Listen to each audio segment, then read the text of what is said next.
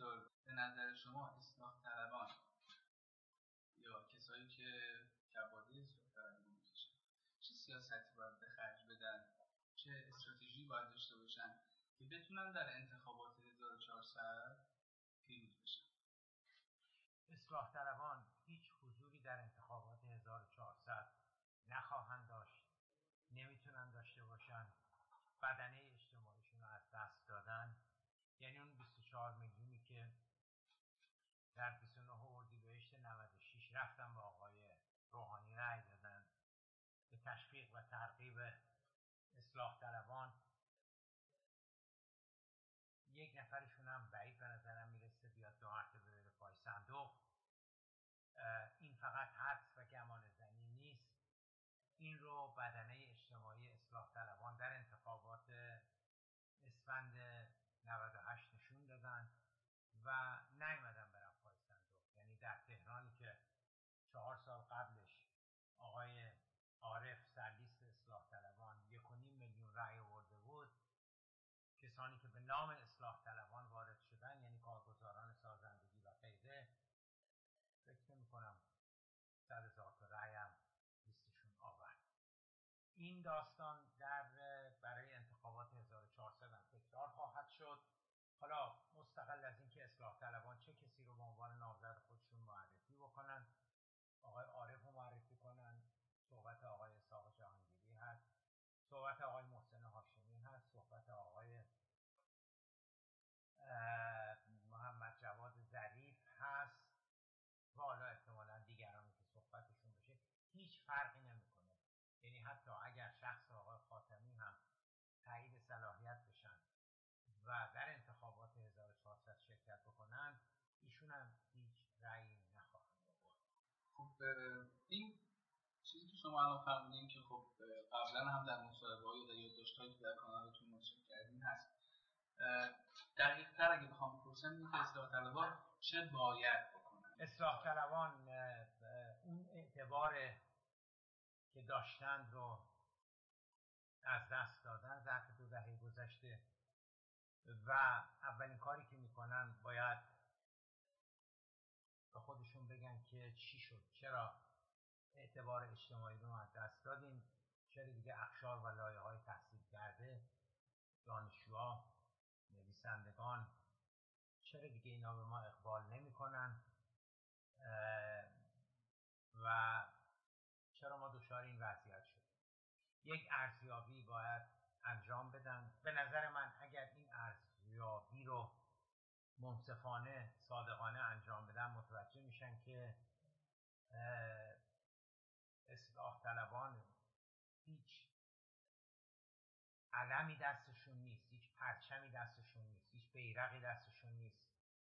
به بیان دیگر به بیان دیگر اگر یه نفر از کره ماه بیاد، از کره مریخ بیاد و یه بررسی بکنه وضعیت جریان سیاسی در ایران و برای اهالی مریخ، پادشاه مریخ گزارش تهیه بکنه و ازش بپرسن که خب شما اصلاح طلبان رو گفتی و نگفتی که اینا به دنبال چه چیزی هستن، واقعا به جز یک بخش سفید هیچ چیز دیگری مریخیه نمیتونه بنویسه. واقع مطلب این هستش که بزرگترین اشکال اصلاح طلبان این هستش که نسل امروز، نسل نسلی که بعد از دوم خرداد در جامعه به وجود آمده، نمیدونه که اصلاح طلبان خواستشون چیه، چه فرقی بین یک اصلاح طلب و اصولگرا هست. بنابراین اولین مسئله‌ای که باید روشن بشه این هستش که ما به عنوان اصلاح طلب چی میخوایم، چی میگیم، به دنبال چه چیز هستیم. صحبت‌های کلی که میکنن ما به رأی مردم احترام میذاریم، ما به زنان احترام میذاریم، ما به اقلیت‌های قومی احترام میذاریم، ما به همسایگان اون احترام میذاریم. اصولگرام از این حرفا زیاد میزنن. هیچ اصولگرایی نیستش که بگه ما به رأی مردم احترام نمیذاریم. اصلاح طلبان فقط و فقط یک امید دارن، یک شانس دارن که بتونن دو مرتبه یک پایگاه اجتماعی پیدا بکنن. اونم این هستش که بشن علمدار دموکراسی و آزادی خواهی در ایران. گمشده ایران حلقه مفقوده توسعه سیاسی در ایران دموکراسی خواهی هستش و متاسفانه اصلاح طلبان برای همه چیز شناخته میشن در ایران الا اینکه به عنوان اصلاح طلب شناخته بشن. این تنها راهی هستش که تنها مسیری هستش که اصلاح طلبان باید بهش وارد بشن و شاید دو سال دیگه سه سال دیگه در صورت که استمرار نشون بدن در دموکراسی خواهی بتونن یک مقداری از اقبال عمومی رو به دست بیارن. میتونیم یه جزئیاتی از این دموکراسی خواهی بدیم؟ آخرین بار که شما شنیدی که آقای خاتمی بگن که آقای عارف بگن که آقای حجاریان بگن که آقای موسوی لاری بگن که آقای محمد رضا خاتمی بگن، آقای کرباسچی بگه، آقای حسین مرشی بگه، آقای محمد خودشانی بگه، همه کسانی که به هر حال به نوعی در طیف اصلاح طلبی قرار میگیرن، آخرین باری که اینا گفتن که نظارت استثماری در تضاد با ابتدایی ترین اصول انتخابات آزاد هست کی بود؟ هیچ وقت. یعنی این یعنی اصلاح طلبان باید بگن که نظارت استثماری یعنی نقض ابتدایی ترین و اولیه ترین اصول انتخابات آزاد. خب دکتر، این اصلاح طلبان رو وارد یک دوگانه نمی‌کنه که یا نپذیرن و کنار بکشن که در اون صورت جناح مقابل برنده بشه یا بپذیرن و به این شکل. نه، به نظر من اصلاح طلبان باید به عنوان دموکراسی خواه شناخته بشن، چون بزرگترین مشکل ایران، بزرگترین بنبستی که توسعه سیاسی در ایران داره ازش رنج میبره فقدان دموکراسیه. مفاسد اقتصادی چرا در ایران زیاده؟ چون آزادی کمه. بیکاری چرا زیاده؟ چون آزادی کمه. پاسخگویی وجود نداره، حکومت هر کاری دلش بخواد میکنه، پاسخگو هم نیست چون آزادی وجود نداره. ریشه همه مصیبت‌های ما مستقیم و غیر مستقیم برمیگرده به کمرنگ بودن آزادی در ایران.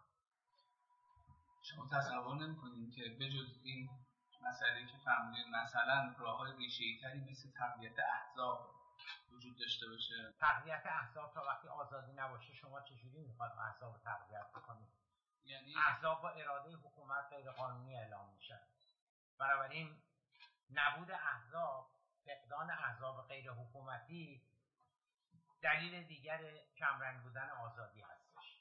خب بازم وارد این همانی نشدیم که احزاب ضعیفن چون آزادی نیست. آزادی بحث مرغ و مرغ نیست، بحث این هستش که حکومت مثل آب خوردن روزنامه‌ها رو میبنده، هر روزنامه‌ای که اعتراض بکنه انتقاد میکنه، هر حزبی رو که دوست نداشته باشه غیرقانونی اعلام میکنه یا نامزدهای اون حزب رد صلاحیت میکنه. اینا همش یعنی نبود آزادی. خب این جزئیات شما شده نفهمیدیم که ما چطور به دموکراسی پرداخت. اصلاح طلبان خواهان انتخابات آزاد بشن، خواهان آزادی بیان بشن، خواهان این بشن که اینکه زندانی سیاسی به اتهام تشویش اذهان عمومی، تبلیغ علیه نظام، اینها نباید زندانی بشن. زندانی سیاسی اساسا نباید وجود داشته باشه. اینا یعنی آزادی خواهی. تو کشورهای دیگه آزادی خواهی چجوریه؟ تو مشروطه آزادی خواهی چجوری بود؟ زمان شاه آزادی خواهی چجوری بود؟ الان هم باید همینجوری آزادی خواهی در ایران مطرح بشه. حذف از قدرت میشه؟ از کدوم صحنه تو کدوم صحنه سیاسی اصلاح طلبان مجلس بودن؟ یه جاهای دور دارن هستن نیستن؟ نه، هیچ جا نیستن. نیستن. هیچ جا نیستن اصلاح طلبان و باید برن به سمت سوی دموکراسی خواهی. الان شما میگین که اصلاح طلبان نیستن توی سپهر سیاسی ما، شانسی هم ندارن. خب دقیقاً این اصلاح طلبان چیکار کنن؟ میفرمایید که عرض کردم باید کاری بکنن که اقبال عمومی، اعتماد عمومی مجدداً به سمت سویشون برگرده. راهش راهش این هستش که اصلاح طلبان به عنوان علمدار و پرچمدار دموکراسی خواهی، آزادی خواهی در ایران شناخته بشن. خب یه راه طولانی هست. ببینید اگر از امروز که اواخر خرداد هزار و سیصد و نود و نه هستش اصلاح طلبان برن به دنبال این که به عنوان دموکراسی خواه در ایران شناخته بشن، یه سال دو سال طول میکشه، سه سال طول میکشه، شاید چهار سال دیگه اون وقت مثلا یه تعدادی از اصلاح طلبان بتونن توسط اقشار و لایه‌های تحصیل کرده تر جامعه انتخاب بشن برای مجلس، برای شورای شهر، برای حالا اگه شورای نگهبان اجازه بده. شما فکر می‌کنید که اتفاقی که دو خرداد افتاد بر اساس همین دموکراسی خواهی بود؟ شما نمی‌تونید بگید دو خرداد چی شده، الان بیا اون رو تکرار بکنید. دو خرداد بیش از اون چه که یک آری باشه به اصلاح طلبان، چون اصلاح طلبان که چیزی نداشتن که بگن ما اصلاح طلبان خواهان این هستیم و مردم هم بگن که خب ما میاد. نه، دوم خرداد به این دلیل اتفاق افتاد که مردم خواستن مخالفت خودشون رو با جریان حاکم نشون بدن و اون نامزدی که مال جریان حاکم بوده نرفتن بهش رأی بدن، ما نرفتن به یه نامزد دیگه رأی بدن. فکر می‌کردن داره باهاش در رقابت هست. نامزد حاکمیت شش میلیون رأی آورد. اون یکی که مال حاکمیت نبود بیست میلیون رأی آورد. ابتداعاً هم به عنوان اصلاح طلب شناخته نمی‌شدن. ابتداعاً هم به عنوان دو خردادی شناخته می‌شدن. بعدا مثلا رئیس دانشگاه تهران یه دو خردادی شد. به تدریج بود که به نام اصلاح طلب شناخته شدن. ولی در طی این بیست و دو سال نتوانستن بگن اصلاح طلب یعنی چی؟ اصلاح طلب یعنی چی؟ و اصلاح طلب یعنی کی؟ الان دیگه زمان اون رسیده که این کارا انجام بدن و الا از اینم بیشتر افت خواهند کرد، از اینم بیشتر دچار ریزش خواهند. شما که به لحاظ تبار شناسی اساساً اصلاحات رو در جریان اصلاح طلبی نمی‌بینید، باید فکر نمی‌کنید که این جریان جدید اصلا باید تعریف شه با این چیز؟ نه نه، جریان جدیدی نیاز نداریم در ایران. البته اصولگراها خیلی حرفا میزنن، مدیریت جهادی، مدیریت انقلابی، جوانگرایی، اینا همه چیزای پوپولیستی عوام‌فریبی هستش و حالا این مجلس که جوانگرا هستش و مدیریت جهادی هستش و مدیریت انقلابی هستش، اینا رو خواهیم دید که چیکار میتونن بکنن. اینا اینی که نه، اصلاح طلبان هیچ چاره‌ای به جز رفتن به سمت سوی دموکراسی ندارن. جزئیاتش چه شکلی؟ جزئیاتش گفتم عزیز من، جزئیاتش شاخ و دام نداره. جزئیاتش باید بگم ما آزادیخواه هستیم، ما مخالف نظارت استصوابی هستیم، ما مخالف این هستیم که انسان‌هایی تو زندان اوین باشن به جرم اینکه تشویش اذهان عمومی کردن. آخرین بار که آقای خاتمی اینا رو گفت کی بود؟ آخرین بار که آقای عارفی اینا رو گفت کی بود؟ هیچ وقت اینا رو نگفتن. ترتیب اثری داده نشه و هیچ تأثیری نداره. خب اون وقت چرا چرا باید گفته بشه؟ همین فضای مجازی که الان به وجود اومده داره اینا رو مطرح میکنه، خیلی خیلی باعث شده که فضا در ایران یه مقدار زیادی عوض بشه. اصلاحات نشده، ریزش رأی اصلاحاتی که دلیلش همین؟ نه نه، ریزش رأی اصلاحات به واسطه این هستش که مطالبه اصلی جامعه رو نخواستن اصلاح طلب‌ها ببرن به جلو.